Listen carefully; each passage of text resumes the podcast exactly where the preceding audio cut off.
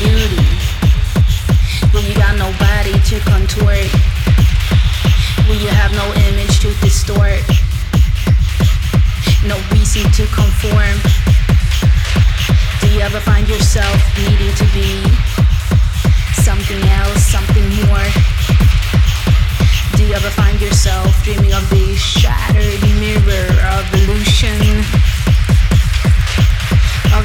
Concept of order and universality? Do you ever find yourself dreaming of the whole universe in a grain of sand? I do. So I ask, what is beauty? Beyond the binary, beyond the bindings of our intersubjective consciousness. What is beauty?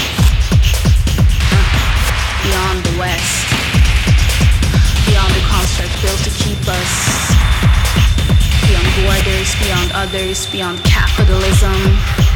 What is beauty? In relation to defiance, if harmony is violence, what is beauty beyond compliance? What is beauty? What is beauty? What is beauty? What is beauty?